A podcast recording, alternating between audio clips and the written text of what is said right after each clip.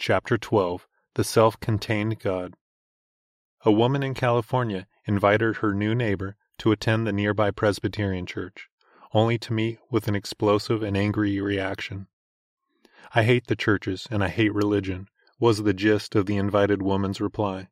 She had no use for any church, nor for anything connected with the churches, did not attend, and did not want to attend. And besides, she added, I'm Episcopalian. If nothing else, the woman showed a sense of tradition all too common on the current religious scene. People attend churches not in terms of faith and life, but in terms of taste and tradition. As a result, the old forms are largely emptied of meaning. In terms of a theological consistency, the Unitarian Church should command so large a following as to earn for herself the position of the established Church of the United States. In terms of actual constituency, she is insignificant and in sufficiently poor odor so that a recent presidential candidate felt it wisest to join, like his opponent, a Presbyterian church for a more commendable odor of sanctity. To be a Unitarian involves a break with tradition in terms of conviction, and conviction, whether a Unitarian or a fundamentalist dress, is in poor taste. Traditionalism is prevalent also in ostensibly fundamentalists and Orthodox circles. Many adherents of Lutheran and Reformed groups of militant orthodoxy remain in those circles for more reasons of race than theology, and Scandinavian, German, and Dutch ties bind more firmly with some than do creeds. Van Til's exposition of the Reformed faith has therefore been doubly offensive to some, in that it changes not only the validity of their theological profession, but also exposes their traditionalism. Often this traditionalism occurs in quarters which are earnestly and ostensibly faithful, not fully aware of the implications of their own position. The consequences are often most painful here. A distressing instance of this blindness is to be seen in G. C. Berkouwer, professor of systematic theology at the Free University of Amsterdam. It comes as a shock to find so distinguished a proponent of the Reformed faith treat so casually the doctrine of the self contained God. According to Berkouwer, it is indeed true that Van Til often paraphrases Barth, but the difficulty arises from the fact that in this paraphrase an image of orthodoxy is being presented, which, as I see, it does not square at all with the reality of orthodoxy. In the paraphrase of Barth's criticism of orthodoxy, it is remarked, among other things, that Barth opposes the idea of orthodoxy which holds to God as God in himself and as self contained God, a phrase which recurs a good deal in Van Til. After the paraphrase, which on just about all points does not correspond to Barth's own representation, there follows this sentence. For this orthodox scheme, Barth substitutes his idea. The New Modernism, page 161. Thus, for example, Van Til represents Barth as saying that the persons of the Godhead are not three centers of self consciousness, page 162, and he then deduces Barth's modalism from this. So, too, he says that Barth clearly rejects the Chalcedon Creed, with its notion of the second person of the ontological Trinity taking to himself in permanent union without confusion an already existent human nature, page 162. The criticism of Barth, as is evident from the paraphrase in which we often cannot recognize Barth, rests at bottom on a particular conception of orthodoxy, a conception characterized by the notion of the self contained God. It is hard to understand how any kind of Christian orthodoxy is possible without the concept of the self contained God. The ultimate alternatives are pantheism or polytheism. According to Scripture, God was asked for his name by Moses, Exodus chapter 3 verses 1 through 15. Name being equivalent to identification, revelation of his nature, the essence of his being. While Scripture gives many titles to God, it records one name. The titles constitute man's recognition, in terms of a theophany usually, of a particular aspect of his being. The name Yahweh or Jehovah is God's self identification and constitutes his revelation of his nature and being. God declared himself to be I am that I am, or He who is, the self sufficient, self contained, and absolutely sovereign and independent God. In declaring himself to be Yahweh, God plainly declared, I do not explain myself, nor can I explain myself except in terms of my own being and self sufficiency. I am that I am, He who is. Thus, the name of God makes clear that he cannot be explained by reference to anything other than himself and his absolute self sufficiency, and all things else are definable only in terms of their reference to Yahweh, the self contained God. Not only must we assert that Christian orthodoxy is impossible without the notion of the self contained God, but that all things are impossible and explicable apart from him. He is the ground, not only of orthodoxy, but the creator of all things and their only valid principle of interpretation. When Berkouwer therefore accepts Barth's terminology in a Christian sense and sets aside the notion of the self contained God, he virtually sets aside Christianity. If I say black is black and white is white, and another insists that black is white and white black, we cannot be said to be in agreement merely because we both speak the same language and deal with colors. Barth's God is not the God of Scripture, nor his concepts of sin and grace those of Christian faith. Nor does a house built without a foundation become a sound structure by the incorporation of sound furnishings. Berkouwer to the contrary. What does Barth say about God? God by himself is not God. He might be something else, only the God who reveals himself is God. The God who becomes man is God. The truth of religion is its non historicity. Man himself is the real question, and if the answer is to be found in the question, he must find an answer in himself. He must be the answer. He does not cry for solutions, but for salvation, not for something human, but for God, for God as a Savior from humanity. Man's sin, therefore, is his humanity and yet it is an impossibility. As Berkouwer recognizes, for Barth sin is an ontological impossibility. The struggle against sin is not ethical, therefore, but metaphysical. It has cosmic proportions, and is a struggle between created and non created being. For Barth, the Almighty is not God but the devil, chaos, evil, power in itself, the unformed chaos which has not yet risen in the scale of being. Declares Barth, God and power in itself are mutually exclusive. God is the essence of the possible, but power in itself is the essence of the impossible. God is defined in terms of Jesus Christ, and his transcendence and immanence are to be defined in terms of Christ, i.e., in terms of his relation to humanity as the essence of their potentiality. Nor is Barth alone in such thinking, for Paul Tillich God is being in itself, and the ground of being, not a person, but not less than personal, beyond potentiality and actuality. Thus, God and man are basically correlative to one another.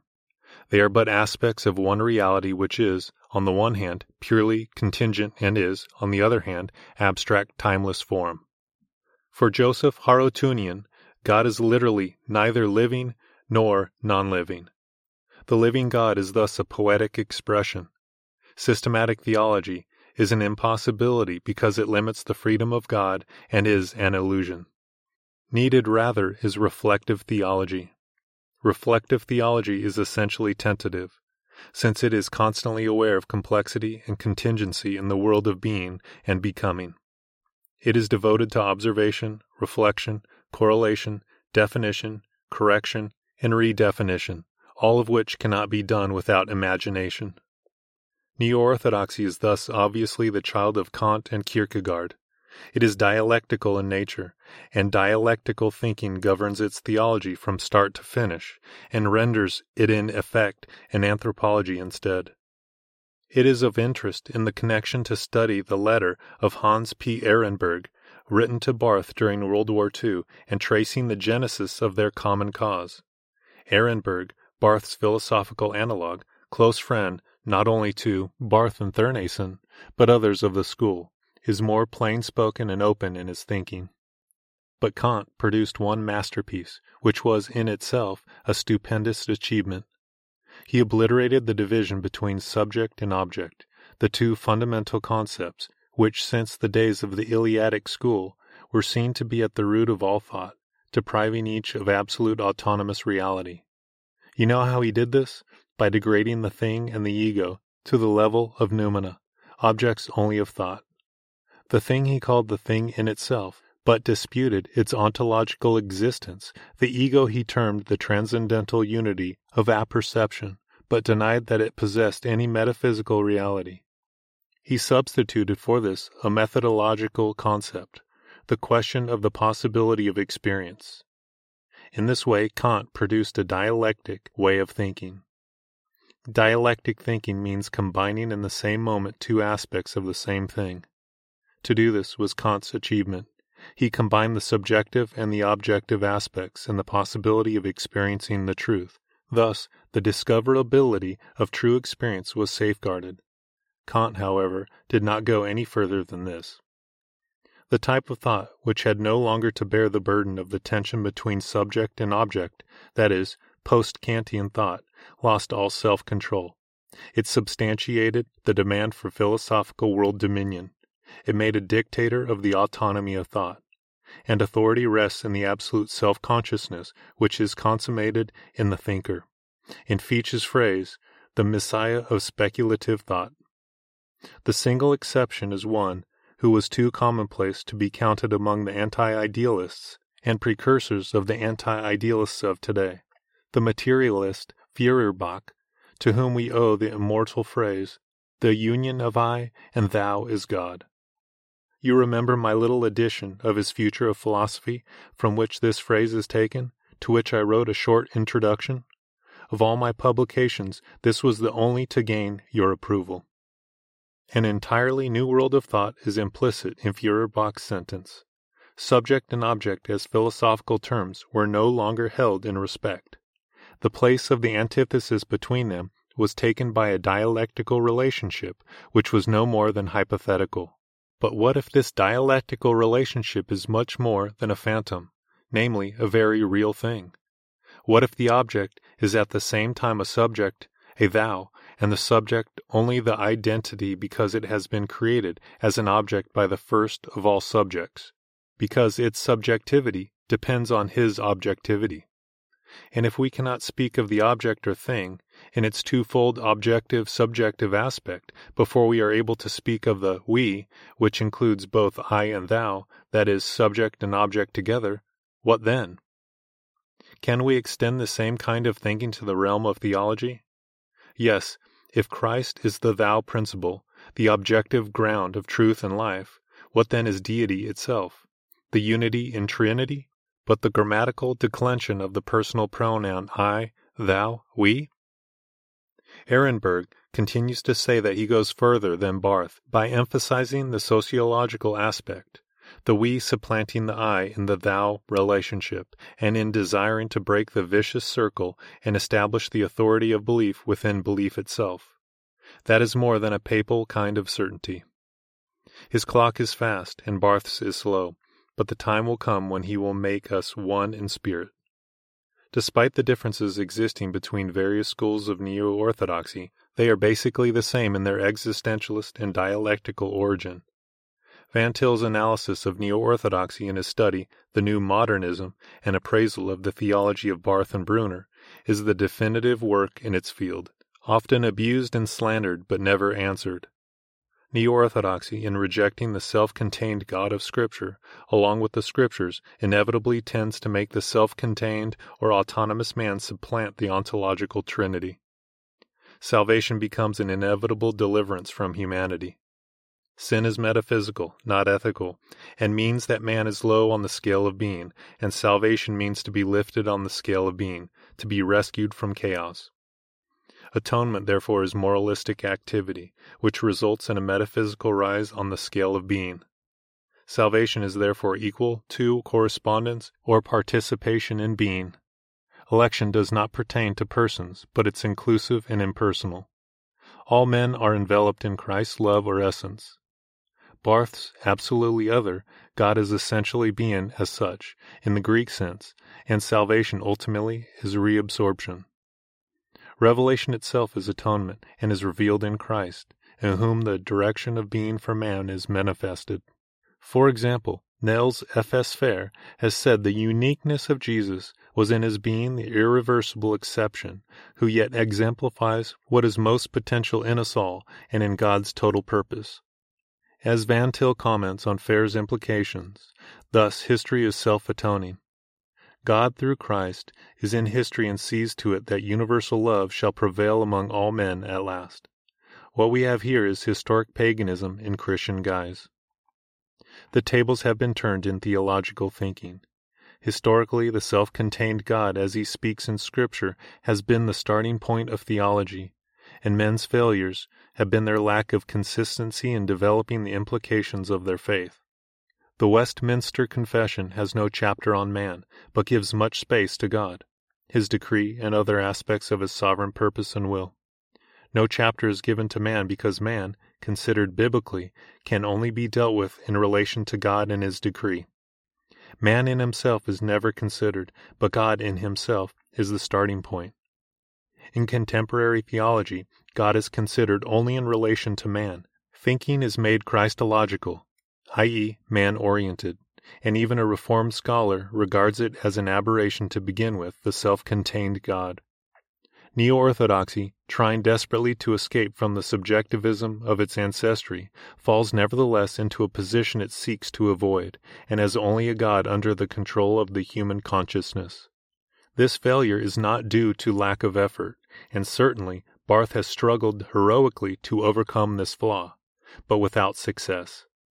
The failure is to be found in his inability to accept the creator creature distinction as fundamental and thereby to distinguish between created and uncreated being. God's being is uncreated and ultimate, whereas created being is derivative.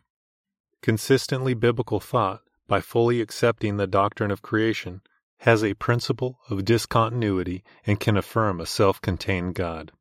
But Barthian thought, unable to take creation seriously, has only a scale of being and a principle of continuity which not even the most desperate attempts to alter can effect. Barth, from within the dialectical tradition, tries to overcome the defect of his inheritance and reach a wholly other God and fails completely, as Van Til demonstrates. Van Til presents that theology of the self contained God clearly and consistently. But Berkouwer apparently does not even consider the point an important one. Yet the problem remains basic all the same. Only on a principle of discontinuity, the doctrine of creation, can faith in the self contained God be maintained. Barth's principle of continuity can posit differences in being, but it cannot bring about discontinuity between God and man because it does not truly believe in creation. Hence, its concept of sin as an ontological impossibility rather than an ethical rebellion against God. It is easy for men to believe in a God of continuity. Modern scientists, almost without exception, believe not in the God of Scripture, but in a God who is but an extension of the universe or a principle within the universe. Such a God is convenient to believe in, if one is interested in a God who never gets into any man's way, but hardly worth anything beyond that because, like man, he faces a universe of brute factuality in which chance is Lord and man's mind the ultimate arbiter of facts. And the God of Barthianism is equally inadequate. Barth's theology does not give us God in himself or man in himself, but Christ as the process of interaction between God and man. Who and what, then, is God? What does Christian orthodoxy mean by speaking of the self contained and sovereign God? The attributes or properties of God pertinent to our present purpose are those pertaining to his being, his knowledge, and his will, and are his incommunicable attributes. With regard to the being of God, we can speak, as Van Til, following Bavinck and Berkhof, points out of the independence or aseity of God, his immutability, and his unity. First, the independence or aseity of God mean that God is in no sense correlative to or dependent upon anything beside his own being. God is absolute. John chapter 5 verse 26, Acts chapter 17 verse 25. He is sufficient unto himself. The name Yahweh very clearly sets forth this attribute of God. Second, the immutability of God means that naturally God does not and cannot change since there is nothing besides his own eternal being on which he depends. Malachi chapter 3 verse 6, James chapter 1 verse 7. Third, the infinity of God is an incommunicable attribute, which, in relation to time, is spoken of as the eternity of God, and, in respect to space, his omnipresence. By the term eternity, we mean that there is no beginning or end, or succession of moments in God's consciousness. Psalm chapter 90 verse 2, 2 Peter chapter 3 verse 8. This conception of eternity is of particular importance in apologetics because it involves the whole question of the meaning of the temporal universe. It involves a definite philosophy of history. By the term omnipresence, we mean that God is neither included in space or absent from it. God is above all space and yet present in every part of it. 1 Kings chapter 8 verse 27, Acts chapter 17 verse 27. The fourth attribute is the unity of God within himself, a unity of both singularity and simplicity. The unity of singularity means numerical oneness, i.e., that there is and can be only one God while the unity of simplicity means that God is in no sense composed of parts or aspects that existed prior to himself. Jeremiah chapter 10 verse 10, John chapter 1 verse 5. The attributes of God are not to be thought of otherwise than as aspects of the one simple original being. The whole is identical with the parts. On the other hand, the attributes of God are not characteristics that God has developed gradually. They are fundamental of his being. The parts together form the whole. Of the whole matter, we may say that the unity and the diversity in God are equally basic and mutually dependent upon one another. The importance of this doctrine for apologetics may be seen from the fact that the whole problem of philosophy may be summed up in the question of the relation of unity to diversity. The so called problem of the one and the many receives a definite answer from the doctrine of the simplicity of God. Man cannot partake of these incommunicable attributes of God. Man cannot in any sense be the source of his own being. Man cannot in any sense be immutable or eternal or omnipresent or simple. These attributes therefore emphasize the transcendence of God. When we turn to the attributes of God's knowledge, we again find that the question is a basic one. First of all, there is no subconscious in God, or any unrealized aspects or potentialities. God knows himself fully and completely, and has fully known himself through all eternity, in one eternal act of knowledge. There are no hidden depths in the being of God that he has not explored.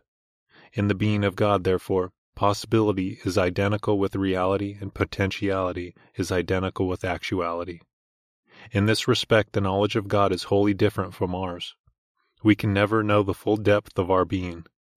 With us, potentiality must always be deeper than actuality. God's knowledge is as incommunicable as is his being. God's knowledge is what it is because his being is what it is. Second, when we deal with God's knowledge of things that exist beside himself, we see that God's knowledge of the facts precedes these facts. This is not a temporal precedence, but that God knows or interprets the facts before they are facts. It is God's plan, God's comprehensive interpretation of the facts, that makes the facts what they are. Turning to the will of God, we again see the same basic significance for Christian faith. God's being is the only ultimate object of both his knowledge and will. God wills himself in all that he wills, and is the final or highest goal of all that he does. Van Til's phrasing is especially incisive here. Two aspects of God's will may here be distinguished. These aspects correspond to two aspects of God's knowledge. God knows himself and he knows the created universe. So too, God wills himself and he also wills the created universe. When the created universe is not in view at all, it is said that God directly knows and wills himself with all his attributes. But when the created universe is in view, it must still be said that in knowing and willing it, God knows and wills himself. God wills, that is, creates the universe. God wills, that is, by his providence controls the course of development of the created universe and brings it to its climax. Throughout all this, he wills, that is, he seeks his glory. He seeks his glory. He seeks it, and seeking it, sees to it that his purpose in seeking it is accomplished. No creature can detract from his glory. all creatures, willingly or unwillingly, add to his glory. Thus, God wills himself in and through his will with respect to created reality. Whatever God wills with respect to the created universe is a means to what he wills with respect to himself. Summing up what has been said about God's being, knowledge, and will, it may be said that God's being is self sufficient, his knowledge is analytical, and his will is self referential. In his being, knowledge, and will, God is self contained.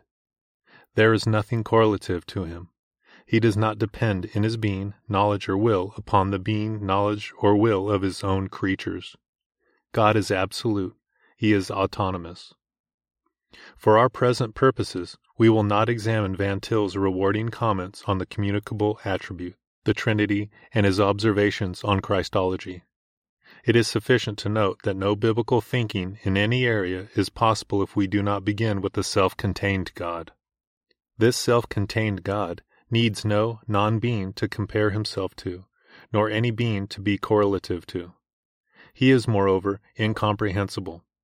The concept of the incomprehensibility of God is involved in the idea of a self contained God. It means that God is exhaustively comprehensible only to himself and is known to man only to the extent that he chooses to reveal himself. Seemingly, this doctrine limits the knowability of God. Actually, it makes possible valid and certain knowledge of God.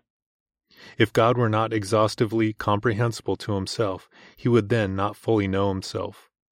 There would be unexpected possibilities in God, and man's knowledge of God would not be certainly true knowledge, because the future would see new self knowledge coming to light in God and being then revealed to man. Moreover, God would not then be in full control of his being, and accordingly not in full control of created being. He would be struggling to find himself in terms of brute factuality, trying to give meaning and interpretation to what was as yet unknown and uninterpreted. We can know God precisely because he knows himself. God's revelation of himself is reliable because his self knowledge is total. All knowledge becomes possible because God is absolute, autonomous, and self contained. Because he is the source of knowledge of himself, and the basic principle of interpretation for all creation, we do not need to have an exhaustive knowledge of God to have reliable knowledge, nor do we need to know all created facts to have valid knowledge of the universe. Man cannot comprehend all facts with his knowledge, and he therefore cannot know God or creation exhaustively. It is a brute factuality that he deals with, then he has no reliable knowledge, since unrevealed possibilities still remain. But since God has no unrealized potentialities, and since God has created all things in terms of his plan and decree, our knowledge can be reliable and valid. The incomprehensibility of God is thus the basis of man's knowledge. This concept of God's incomprehensibility must be distinguished from the Barthian notion. The Orthodox Christian concept holds to the internal rationality of God, while the Barthian idea of the freedom of God holds to an inner irrationality and unexplored potentiality in God. Because God is incomprehensible, he is apprehensible or knowable to man. Every fact in creation is revelational of him, because behind every created fact is the divine decree of the self contained and ontological Trinity. Thus, although God is never and can never be known exhaustively by man, and although creation itself is not and cannot be known exhaustively by man, yet man's knowledge is possible because the incomprehensible and self contained nature of God is the guarantee of valid and reliable knowledge. Also, although man cannot know himself exhaustively, yet he can know himself truly, to the measure that he sees himself in terms of God's word and calling. He cannot know anything exhaustively unless he can know God exhaustively. Man's knowledge and God's knowledge coincide at every point in that man is everywhere confronted by what is already fully known and fully interpreted by God and has but one point of reference God. The point of reference cannot but be the same for man as for God. There is no fact that man meets in any of his investigation where the face of God does not confront him.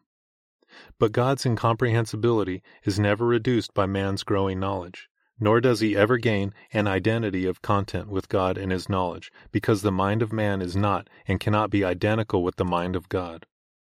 His is the mind of a creature, and God is the creator. For the mind of man to comprehend God, it would have to be equal to the mind of God, and for the mind of man to have an identity of content with God would require an identity of mind. The Christian idea of human knowledge as analogical of God's knowledge is therefore the only position in which man, who cannot control or know anything in the ultimate comprehensive sense of the term, can nevertheless be assured that his knowledge is true.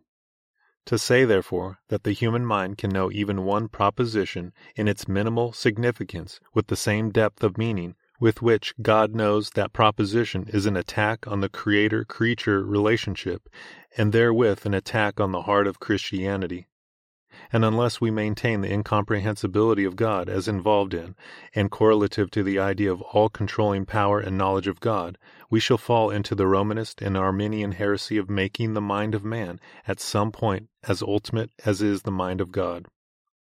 Thus we see that the reality of orthodoxy, despite Berkouwer, is that there is no orthodoxy apart from the self contained God. Berkouwer insists that often it is impossible to deduce the theology logically and consequently from the particular philosophical assumptions. But theology and philosophy are not so easily abstracted from one another, and Barth's assumptions concerning God are logically and consequentially worked out in all his theology and are not merely philosophical but theological assumptions as well. It is possible when one speaks only English to speak it both incorrectly and illogically, as indeed all people do in varying degrees. But it is not possible suddenly to converse in Hebrew. It is possible, when one begins with the self contained God in his theology, to develop that theology illogically and inconsistently in terms of the premise. But it is not possible when the premise of a theology is a God other than the self contained God, for that theology to reveal God other than negatively by its failure. Theologies are not accidental, they strive to be logical and consequential. Not only is Christian orthodoxy impossible without the self contained God, but it is also impossible to define any Christian doctrine biblically apart from this premise. When all things are impossible and inexplicable apart from the self contained God, there is no less true of Christian theology and its formulations. There is no triumph possible in a structure built without a foundation.